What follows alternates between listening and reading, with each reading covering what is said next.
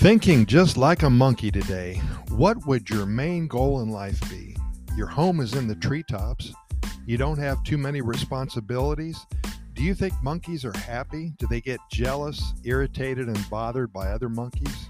The life of a Costa Rican monkey in the jungle. Well, let's explore just a little bit. And let's use a howler monkey as today's example. Howler monkeys may be among the most interesting animals to spot in Costa Rica and they're not all that difficult to find.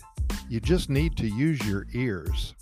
Sometimes traveling in groups of several dozen mantled howlers are just fun to watch as they navigate branches using their prehensile tails. When active, you'll often see them eating leaves or flowers. But this species gets its name due to its blaring vocalizations. Males typically howl at dawn and dusk, and a keen listener can hear their memorable, their memorable, excuse me, calls from kilometers away. They are noted as nature's alarm clock simply because if you are staying in a villa, a B&B hotel or a friend's home close to the jungle, they're going to wake you up in the morning. I had a friend whose wife was not a morning person whatsoever. They loved each other, but she would not get up for anything before nine o'clock. Well, they were doing a fact finding tour last year very close to the Manuel Antonio National Park. They had a home all picked out and they stayed in a B&B very close by. Well, that morning before dawn, the Howlers started doing what they do best. Needless to say, Don and Debbie did purchase a home, but not that home. They found something not close enough to the jungle to force Debbie to become an early riser for the rest of her life.